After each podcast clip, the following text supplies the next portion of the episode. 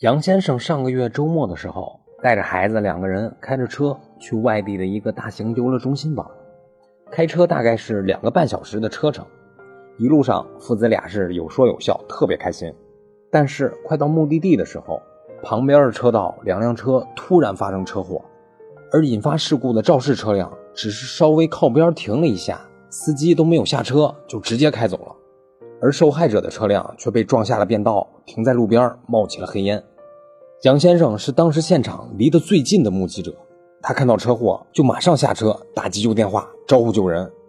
交警来到现场后，对杨先生做了笔录，记录了当时的情况，也登记了杨先生的身份信息。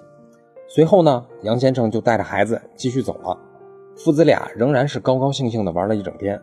车祸救人这事儿啊，也就这么过去了。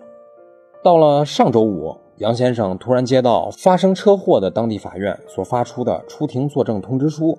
通知书上写的是让杨先生本周五上午十点去法院出庭作证。杨先生本人倒是没什么意见，愿意出庭作证。但是唯一的疑问就是，这来回作证时的各种费用到底找谁要呀？答案是找法院要。我国法律规定。证人因履行出庭作证义务而支出的交通、住宿、就餐等必要费用，按照我国的机关事业单位工作人员差旅费用的标准来报销。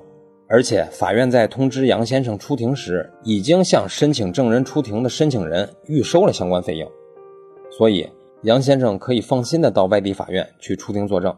作证后，直接向法院提出支付请求，法院会将合理的费用及时的付给他的。所以。但行好事，莫问前程。钱上的事儿，相关法律早有安排了。那么，以上就是今天的音频，供您参考。